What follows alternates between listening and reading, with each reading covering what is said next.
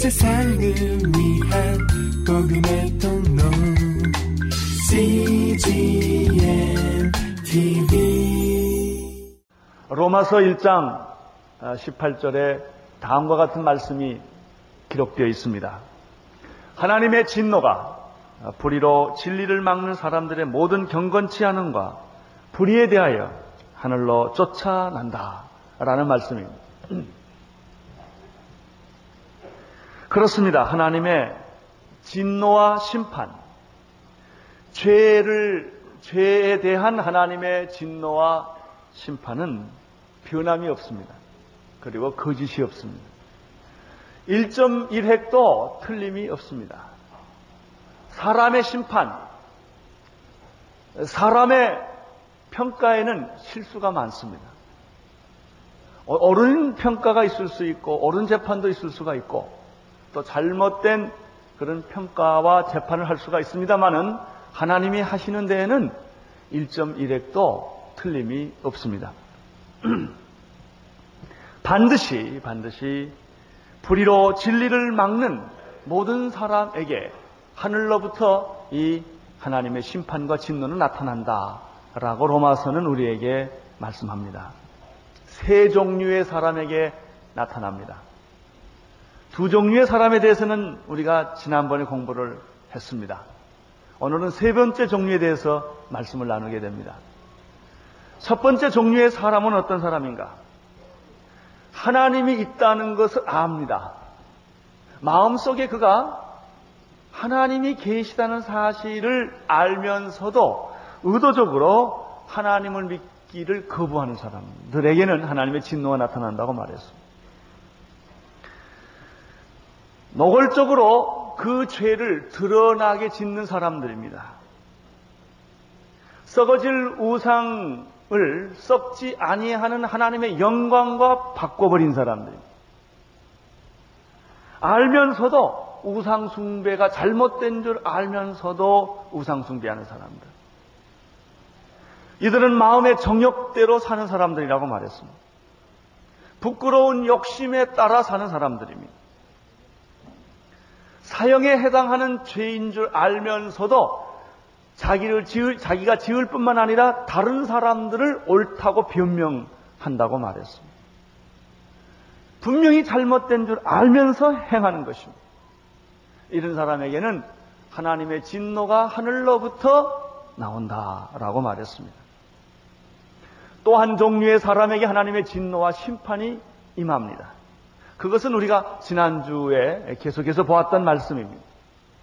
그것은 다른 사람들을 비판하는 사람들입니다. 죄가 드러난 사람들을 보면 사람들이 비판을 합니다. 요즘에는 가늠하다 현장에 붙잡힌 한 여자에게 돌을 들어 치려는 사람들이 얼마나 많은지 모릅니다. 텔레비전에 신문에 온통 사람들이 전부 다 돌을 들고 흥분하고 사람을 쳐 죽이려고 거예요.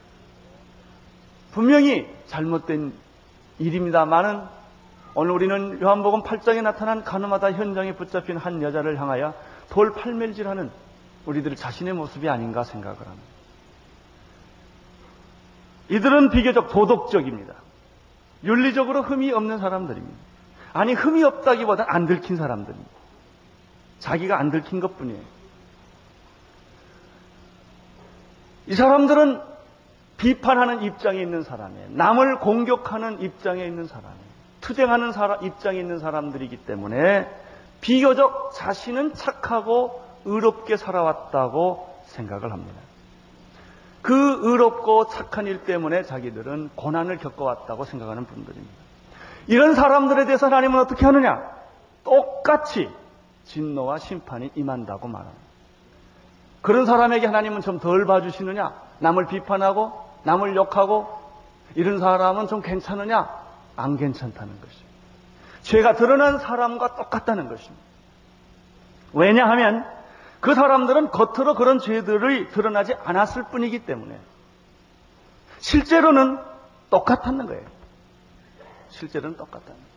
그도 욕심이 있었고 야망이 있었고 그럴 기회가 없었을 뿐이고 비록 그랬다 하더라도 그것을 다 숨겼기 때문에 괜찮다는 것입니다. 그 차이밖에 없다는 것입니다. 이것이 하나님의 주장입니다. 성경의 주장입니다.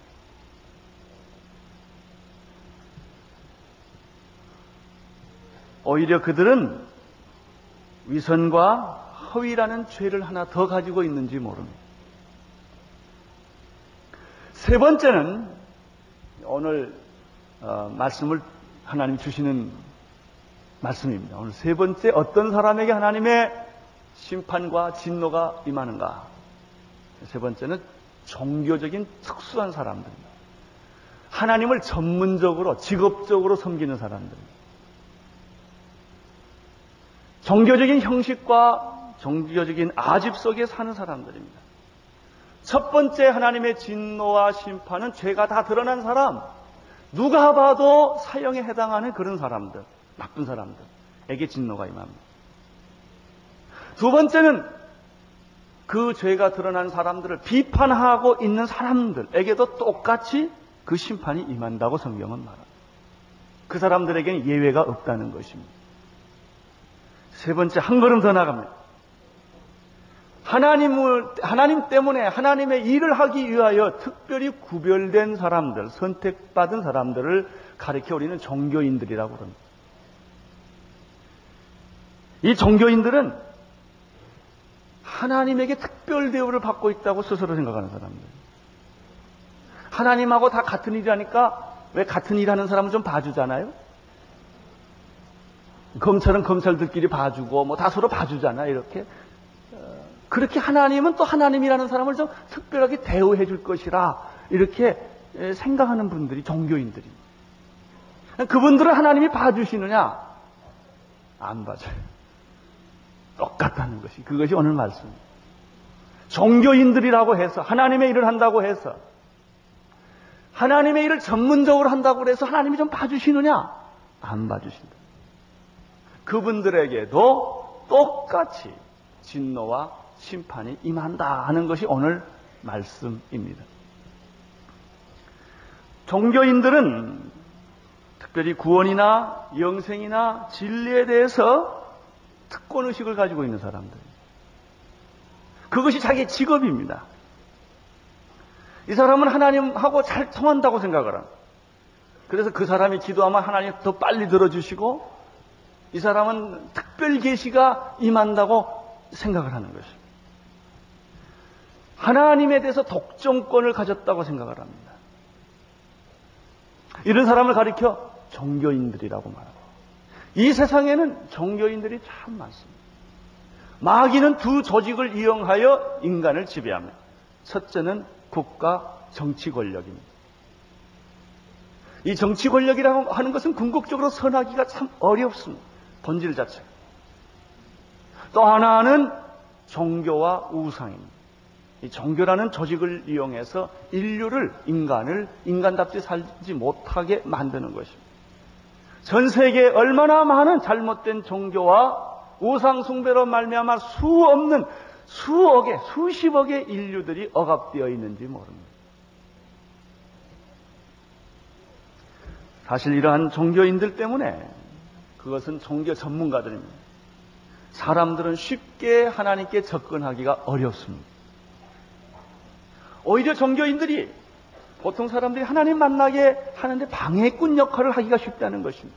그 종교성 때문에 그런 것입니다. 종교 전문가들을 보면은 사람들이 아, 하나님은 절에야만 믿나 보다. 이렇게 포기를 해버리는 거죠. 저렇게 금식하고, 저렇게 헌신하고, 저렇게 살아야만 하나님이 기뻐하는가 보다. 그래서 쉽게 하나님을 접근하는 길을 가지 못하도록 만들 수가 있습니다. 왜냐하면 종교적인 형식과 종교적인 틀과 종교적인 그 어떤 아집 때문에 그들로 하여금 그들을 보면 하나님이 느껴지지 않는 거예요. 종교는 느껴지는데 하나님이 느껴지지 않는 거예요. 또 한 가지는 이들을 보면 실망을 하게 됩니다. 이 종교적인 틀과 아집과 그 위선과 이런 것 속에 살고 있는 무장된 사람들을 가서 이렇게 만나보면 우리가 실망을 합니다. 참 이상하다 말이죠. 겉으로는 뭐가 다 돼 있는데 만나보면은 감동이 없어. 이게 종교인들이에요. 이 종교인들에게, 종교 전문가들에게도 하나님의 심판과 진노는 예외 없이 적용된다는 거예요. 17절, 18절을 함께 읽겠습니다. 2장 17절, 18절 시작. 유대인이라 칭하는 내가 율법을 의지하여 하나님을 사랑하며 율법의 교훈을 받아 하나님의 뜻을 알고 지극히 선한 것을 좋게 여기며 여기 보면 유대인이라 칭하는 내가라고 되어 있습니다. 첫째는 남을 비판하는 내가 내가 하나님을 알만한 것이 있음에도 불구하고 하나님을 거부한 내가 이렇게 돼. 첫 번째는 두 번째는 남을 비판하는 내가 세 번째는 유대인이라고 내가 칭하는 내가 이렇게 돼 있어. 유대인이라고 하는 것은 바로 종교적인 사람들입니다.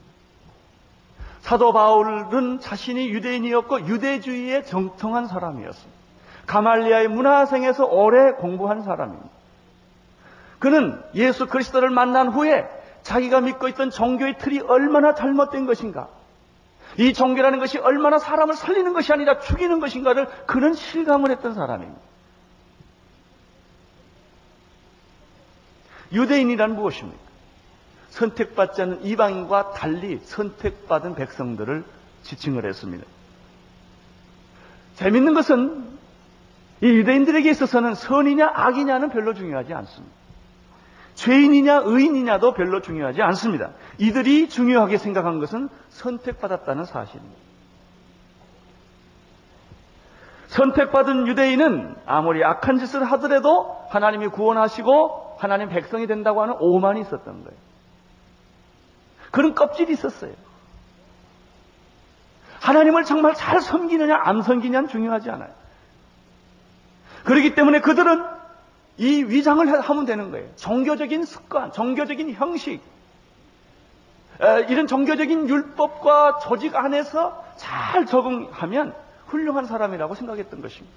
금식을 열심히 하고, 11절을 열심히 하고, 제사장의 옷을 잘 입고, 그리고 그들은 거룩하게 손을 올리고 기도를 했습니다. 그러면 많은 사람들이 그는 예수 잘 믿는, 하나님 잘 믿는 그런 신앙인이라고 인정을 했던 거예요. 그들은 그 안에서 만족을 하고 정말 자기도 그런 줄 알고 그렇게 살아온 사람들이 바로 종교인들입니다.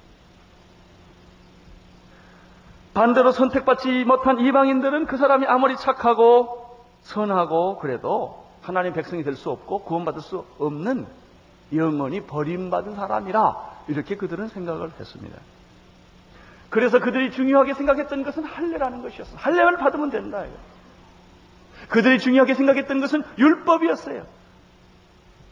율법만 내가 붙들고 법계만 붙들고 있으면 그들은 구원받고 아무 문제가 없는 걸로 생각을 했던 것이죠.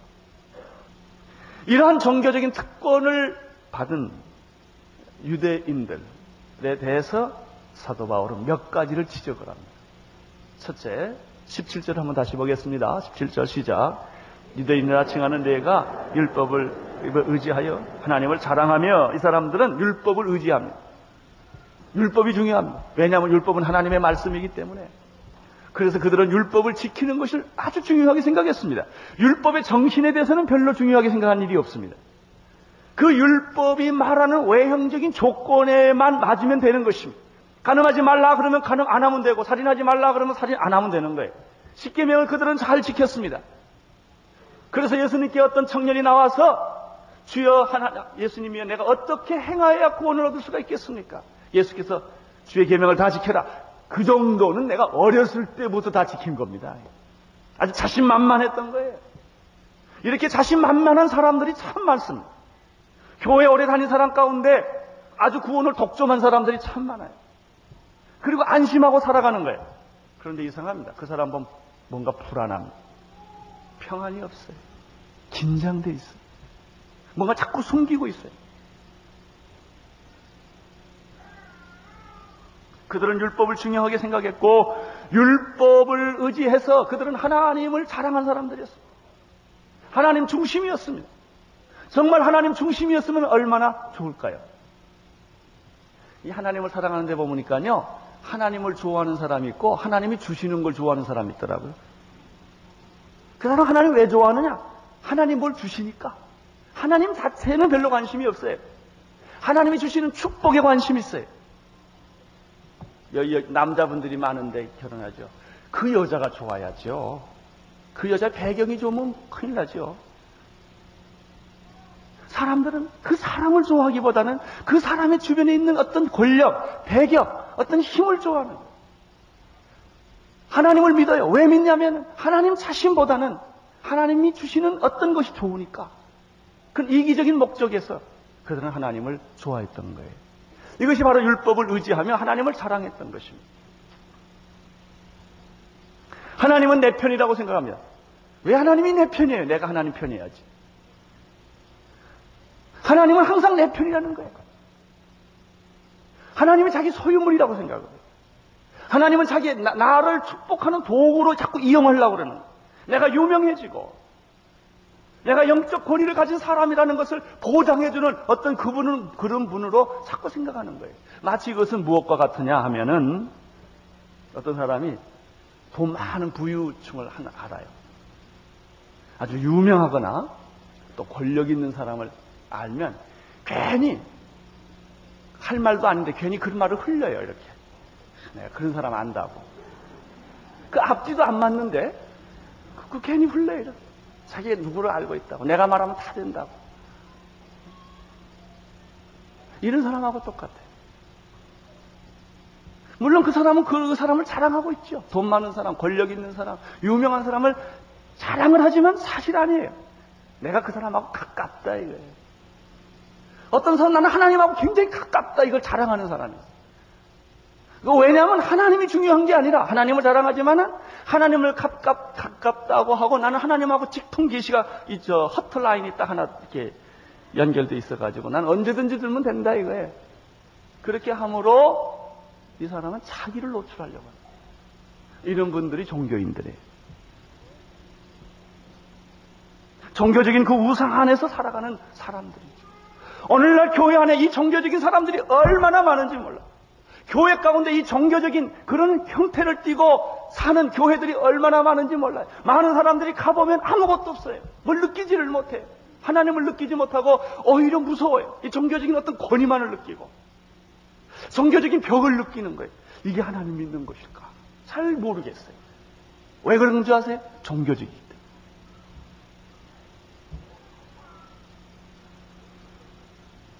두 번째는 18절인데 율법의 교훈을 받아 하나님의 뜻을 알고 지극히 선한 것을 어떻게 됐죠? 좋게 여긴다 그래서 이게 종교적인 사람입니다. 그들은 율법의 교훈을 따라다닙니다. 하나님의 뜻을 압니다. 그리고 지고선을 추구한 사람들이에요. 그렇게 열심히 살아요. 하나님, 하나님이 시키는 건 다 하려고 그래요.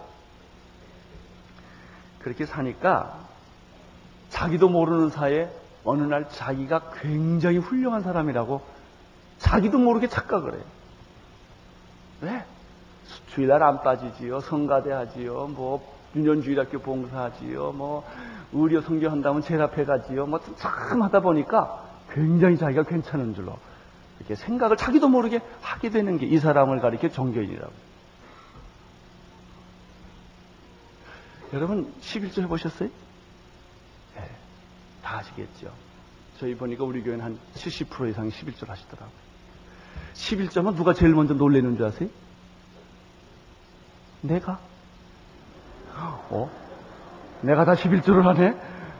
천지가 개벽할 일이지. 봉사하면 누가 놀래? 자기가. 어떤 사람 눈물까지 흘리더라고요. 너무 감격해서. 그게 종교인이에요. 자기 선행에 자기가 놀래고. 그러는 거예요. 그래서 착각을 해요. 하나님하고 나하고는 특별히 좀 친하다. 내가 좀 실수한 것은 봐주실 것이다. 이렇게 생각을 하는 것이죠. 이런 사람들이 있어요. 글을 쓰는 사람이 있고 글이 직업인 사람들, 말이 직업인 사람들 있어요. 어떤 사람 글을 쓰면요. 글 안, 글을 보통 안 쓰는 사람은 그런 생각 잘 안 합니다. 그러나 이제 글이 직업인 사람들은 자기가 쓴 글이 자기인 줄 알아요. 그래서 그런 착각을 제일 많이 한 사람 가운데 하나가 시인들이에요. 시인은 환상 속에서, 시 속에 살거든요. 현실의 자기는 안 그래요. 신경질 내고 화내고 욕심도 많고 인간적이고 그래요. 그런 사람 어디로 도망가? 자기 시 속으로 도망가 버려요. 소설을 쓰는 사람들. 자기가 소설의 주인공인 줄 알아요. 아니에요. 우리는 그런 사람들이 아니에요. 특별히 말하는 게 직업인 사람들. 그 강의가 자기인 줄 알아요. 설교가 자기인 줄 알아요. 그러세요? 아니에요. 나는 나라고. 그 자기 착각하는 거예요. 여러분, 글 쓴 대로 나면 얼마나 좋겠어요. 설교한 대로 나면 얼마나 좋겠어요. 내가 설교한다고 설교 그대로 나냐? 아니에요. 내가 나를 알지요. 난 죄인이요. 그렇게 못 살아요.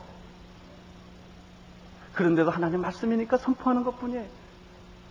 이 설교는 여러분만 들으라고 하는 거 아니에요. 설교하면서 나는 내가 들어요. 내가 들어야 할 말씀이에요. 그것뿐이에요. 19절부터 20절 보십시다. 시작. 예, 이런 종교적인 사람들은 자신이야말로 율법에 있는 지식과 진리의 규모를 다 가진 자라고 생각하기 때문에 재밌는 생각을 합니다, 이 사람이. 자기는 무엇을 인도하는 사람이요? 소경을 인도하는 자요. 자기가 그렇게 생각하는 거예요, 자기가. 자기는 어둠에 있는 자의 빛이요. 이렇게 생각합니다. 또 자신은 어리석은 자의 훈도요. 또 자신은 어린아이의 스승이라. 라고 그 끝말이 제일 중요합니다. 끝말에 이렇게 가만 보세요. 끝말을 스스로 믿으니. 누가 그렇게 말하는데도 혼자 그렇게 믿어요. 자기는 그런 사람이라. 이런 사람이 종교인들. 스스로 그렇게 믿고 삽 스스로 이렇게 믿고 살기 때문에 이 사람은 남을 쉽게 정죄합니다. 남을 쉽게 판단합니다. 남의 약점을 쉽게 얘기를 합니다. 여러분, 하나님 보시기에 얼마나 가증스럽습니다. 얼마나 이렇게 무지몽매합니다. 분수를 몰라도 너무 모르지요. 여러분, 종교적인 틀 속에 들어가면 하나님이 봐주시나요? 목사라는 타이틀을 받으면 하나님이 봐주시나요? 아닙니다. 예수 그리스도를 믿어야 봐줍니다. 누구든지 십자가 앞에 와야 용서받는 거예요. 구원받는 것입니다. 그러나 많은 사람들은 착한 일을 하면 남을 비판하는 입장에 있으면 종교적인 어떤 입장에 있으면 구원받고 하나님이 도와주는 줄 알아요. 그렇지 않습니다. 성경은 이 사람에 대해서 다음과 같이 말합니다. 21절에서부터 23절을 보십시오. 시작. 그러면 다른 사람을 가르치는 내가 내 자신을 가르치지 아니하느냐? 도둑질 말라 선포하는 내가 도둑질하느냐? 가늠하지 말라 말하는 내가 가늠하느냐? 우상을 가증히 여기는 내가 신사 물건을 도둑질하느냐? 율법을 자랑하는 내가 율법을 범함으로 하나님을 욕하게 하지 않느냐? 이렇게 다섯 가지로 질문을 합니다. 종교적인 형식과 위선에 사는 사람들이 쉽게 빠지는 다섯 가지. 내가 사람들한테 가르치면서 바로 가르치고, 가르친 것이 끝난 뒤돌아선 바로 그 순간에 내가 문제 있지 않느냐. 도덕질 하지 말라고 큰 소리 치던 내가 바로 뒤돌아서서 도덕질 하고 있지 않느냐. 오늘 우리는 이런 일들을 우리 사회에서 너무나 많이 봐요. 가늠하지 말라고 이야기하던 내가 그 말이 끝나기도 전에 너는 가늠하고 있지 않느냐. 아니에요? 아니에요, 여러분? 우상의 물건은 더러운 것이다라고 얘기하면서도 계속 그 물건에 내가 눈독 들이고 있지 않았냐, 이게. 그말 끝나자마자 그걸 딱 챙기지 않았냐, 이게. 그거 아니에요? 성경이 그렇게 우리에게 도전을 지금 하고 있어요. 다섯째는 율법을 사랑하는 내가 오히려 율법을 범함으로 하나님께 영광을 가리지 않았느냐. 이거는 종교인들에게 지금 하는 말이에요. 여러분들보다는 종교인들에게, 우리 같은 전문가들에게 이것이 직업인 사람들에게 얘기를 하는 거예요. 저는 요즘에 통치자금, 비자금으로 나라가 굉장한 지금 샤크에 빠져 있는데 그걸 보면서 제가 발견한 건 그거예요. 여러분들이 다 말하는 것은 제가 말할 필요가 없고 오늘 이 본문에 의해서 제가 발견한 것이 하나 있어요. 그게 뭐냐면 지금 그 사건이 터졌어요. 터졌는데 그거 가지고 지금 뭐 굉장히 뭐 신문, 라디오 뭐 굉장합니다. 그런데 그 주장하는 사람 얼굴을 보고 있으면 나도 그랬다. 그런 게 딱 써져 있어요. 그 사람만 그런 게 아니라 액수가 좀 차 있을 뿐이지 나도 그런 사람이다. 야당 당수도 그렇고 여당 당수도 그렇고 권력을 가진 사람도 그렇고 여러분 그 비슷한 일 우리 안 했어요?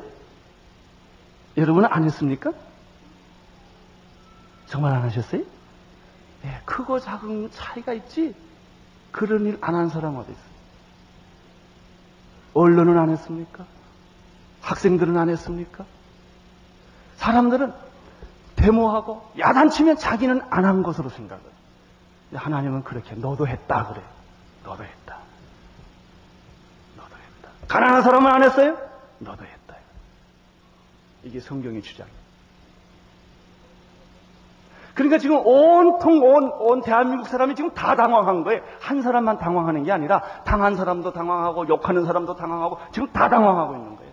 왜? 우리 현실이니까. 정말 안 했어요? 여러분은 남을 비판하기에 야단치기에 아무런 갈등이 없는 사람들입니까? 하나님 보시기에는 큰 죄, 작은 죄 따로 없어요. 다 죄예요. 다 죄. 다 죄. 이것이 오늘 로마서가 우리에게 주는 메시지입니다. 목사로 교회 오면 안 됩니다. 죄인으로 와야 합니다. 장로나 집사의 타이틀 가지고 교회 오는 거 아닙니다. 죄인으로 오셔야 돼요. 여러분이 세상에서 어떤 계급을 가지고 명예를 가지고 선행을 가지고 노벨상을 받고 오는 것이 아닙니다. 우린 다 죄인이에요. 드러난 죄인이냐 숨겨진 죄인이냐 그뿐이에요. 종교적인 죄를 지었느냐 아니냐 그뿐이에요. 다 내용을 파보고 보면 너도 도적질을 했고 너도 간음을 했고 너도 살인을 했고 너도 다 욕심을 갖지 않았느냐. 성경이 오늘 우리들에게 하는 메시지입니다. 여러분, 누가 그러면 하나님 앞에 설 수가 있겠습니까? 오직 한 사람이에요. 예수 그리스도를 믿고 영접하고 주님이 흘리신 보혈의 피로 내 죄를 씻은 사람. 그 사람만이, 그 사람만이 하나님의 진노와 심판에서부터 피할 수 있는 유일한 사람인 것입니다. 사랑하는 성도 여러분, 성직자라고 하나님이 봐주실까? 하나님의 일꾼이라고 특별히 봐주실까? 그렇지 않습니다. 세상 사람들이 의롭다고 말하고 착하다고 말하고 저 사람은 아주 성자라고 말한다고 하나님이 봐주실까? 그렇지 않습니다. 우리는 표정 안 바꾸는 훈련을 잘 받은 사람들이요. 웃고 있어요, 이렇게. 무슨 생각을 해도 겉으로는 다 웃고 있어.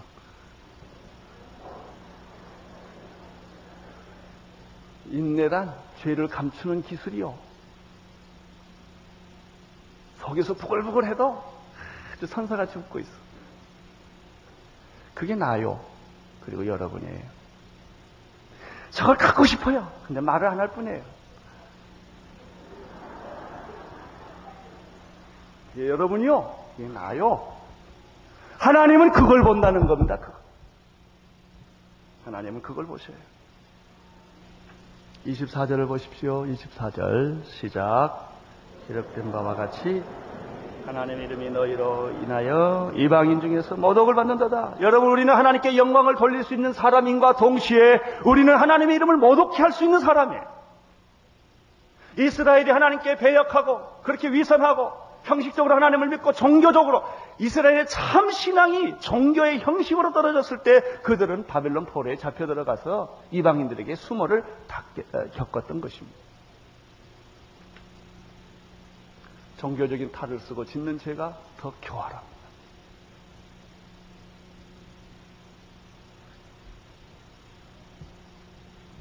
하나님 앞에서는 큰 죄가 따로 없고 작은 죄가 따로 없습니다. 모두가 다 똑같은 죄입니다. 심판받을 죄인이요. 진노를 받을 수밖에 없는 죄인입니다. 오직 예수 그리스도를 믿는 자만이 구원을 얻습니다. 사랑하는 성도 여러분, 교회 오래 다녔다고 안심하지 마십시오. 봉사 많이 했고 성경 공부 열심히 했고 제자 훈련 열심히 했다고 안심하지 마세요. 다른 사람보다 나는 죄를 덜 짓는 사람이라고 안심하지 마십시오. 여러분이 더 다른 사람보다 훨씬 더 종교적이라고 기도가 매끄럽고 찬송이 더 우렁차다고 안심하지 마세요.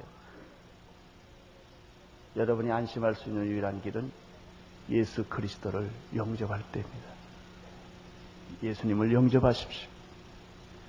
교회 나왔느냐가 중요. 오늘이 교인이냐도 중요하지 않아요. 당신이 예수 믿느냐가 중요해. 예. 예수 믿고 있으세요?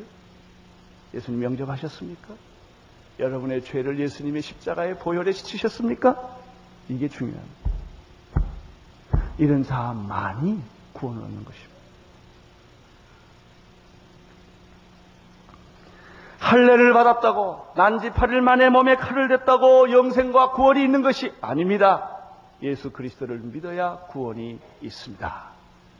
25절을 보세요. 25절. 내가 율법을 행한즉 할례가 유익하나 만일 율법을 반증 대 할례가 무할례가 되었다. 할례를 받았다고 다 구원받는 게 아니에요. 할례를 받았으면서도 내가 율법대로 행하지 못했다면 무할례와 똑같은 것이다. 26절 시작. 그런즉 무할례제가 율법의 제대를 지키면 그 무할례를 할례와 같이 여길 것이니라. 그렇습니다. 이것은 25절에 반대되는 것인데 만약 내가 뭐 할례를 받지 않았다 하더라도 율법을 지켰다면 너는 할례 받은 것과 똑같은 것이다. 그렇다면 할례나 무할례나 이게 무슨 의미가 있는 것이냐 하는 거예요. 28절 대저 표면적인 유대인이 유대인이 아니요 표면적인 육신의 할례가 할례가 아니라 그렇습니다. 유대인이라고 주장한다고 해서 그 중요한 게 아니 구원받는 거 아닙니다. 할례를 받았다고 해서 무슨 의미가 있느냐는 거예요. 이것은 우리의 종교성이 우리를 구원해주지 않는다 그런 뜻이에요. 어떤 형식이나 이런 것들이 우리의 구원을 보장해주는 것이 아니다. 진정한 구원은 예수 그리스도예요. 하나님의 아들 독생자 예수 그리스도를 믿음으로 말미암아 그의 십자가의 보혈의 피로 우리의 죄 시침을 받고 중생을 경험할 때 우리는 구원받는 거예요. 29절 29절 시작 오직 이면적 유대인이 유대인이며 할례를 마음에 할지니 실력에 있고 응원에 있지 아니한 것이라. 그 칭찬이 사람에게서가 아니라 다만 하나님에게서니라. 그렇습니다. 참된 구원은 내가 유대인이냐 아니냐? 할례를 받았느냐 아니냐로 결정하는 것이 아니라 29절의 말씀대로 구원은 영에 있지 문자에 있지 않다 칭찬은 사람에게서 받는 것이 중요한 것이 아니라 사람으로부터 오는 것이 아니라 하나님에게서부터 오는 칭찬이 있어야 된다. 나는 여러분에게 세 가지 권면의 말씀을 드리고 싶습니다. 첫째, 자신에게 속지 마십시오. 다른 사람보다 조금 선하다고 착각하지 마세요. 다른 사람보다 좀 더 부지런하고 거짓말 안 하고 열심히 산다고 착각하지 마세요. 제자 훈련 더 받았고 새벽 기도 나온다고 착각하지 마세요. 여러분은 예수님의 십자가의 피로 구원받아야 할 죄인인 것을 고백할 수 있게 되기를 바랍니다. 두 번째, 종교적인 사람에게 속지 마세요. 겉으로 보면 그럴듯해 보이고 종교적으로 아주 아주 거룩해 보이고 그렇다고 물론 그런 사람 가운데 정말 성숙하고 하나님의 사람이 있어요. 없는 것이 아닙니다. 그러나 그런 종교성에 속지 말기를 바랍니다. 나는 여러분들이 예수님을 잘 믿고 더 순수하기를 바랍니다. 그러나 여러분이 종교, 종교적으로 그렇게 그렇게 익숙하는 것을 목표로 삼지 않게 되기를 바랍니다. 나는 우리 교회 기도를 참 좋아해요. 어느 교회 가면 뭐 무서부재하시고 무서불능하시고 말은 막대기만 못한 이재인을 용서하시고 그래가지고 쫙 이렇게 그게 읊푸는 게 있어요. 그걸 잘 해야 기도를 잘한다고 생각했던 거예요. 그런 식으로. 여러분 어떻게 이 천, 성경책을 이렇게 들면 거룩해집니까? 어떤 사람이 이 거룩하게 하는 목소리도 막 떨고 어떤 사람은요 여기서 이 얘기하다가 여기만 올라면 목소리가 달라지는 사람이 있어요. 그런 종교성에 속지 마세요. 그것이 우리의 신앙 아니에요. 예수님이 우리의 신앙이에요. 예수님. 예수님이 우리의 구원이라고요. 마지막으로 여러분들이 예수 그리스도 이름으로 세례받고 구원받고 예수 그리스도 이름으로 예수 그리스도로 중생의 경험을 할 수 있게 되기를 바랍니다. 내 착한 행위가 나를 구원한 것이 아닙니다. 내 종교성이 나를 구원하는 것이 아닙니다. 예수 그리스도가 우리를 구원하십니다. 기도하겠습니다. 하나님 아버지, 우리가 주님 앞에 섰습니다. 우리 죄가 드러났건, 우리 죄가 감추어졌건, 우리가 종교적인 형식에 익숙했건 간에, 주님, 우리 모두는 죄인인 것을 고백합니다. 우리를 불쌍히 여겨 주옵소서. 예수 그리스도의 보혈의 피로 우리 죄를 씻어 주신 것을 감사합니다. 우리가 구원받은 것을 감사합니다. 하나님의 자녀가 된 것을 감사합니다. 예수님을 자랑하게 하여 주시옵시고 그 이름을 높이며 선포하게 하여 주옵소서. 예수님의 이름으로 기도드리옵나이다. 아멘. 온 세상을 위한 복음의 통로 CGM TV